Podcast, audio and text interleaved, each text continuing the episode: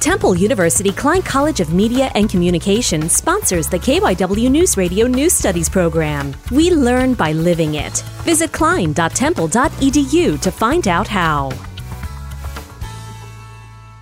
The Morristown High School robotics team competes internationally with nearly 4,000 other teams. And their alliance partner, Team 5113. Combustible Lemon! Logan is a team programmer who explains how they build a robot each year to complete a specific challenge. Basically, in January, we got a uh, video describing what the game is. Building the robot is expensive. The team relies on fundraisers to pay for the costs. I believe this year we need around $20,000 in total, which is a lot.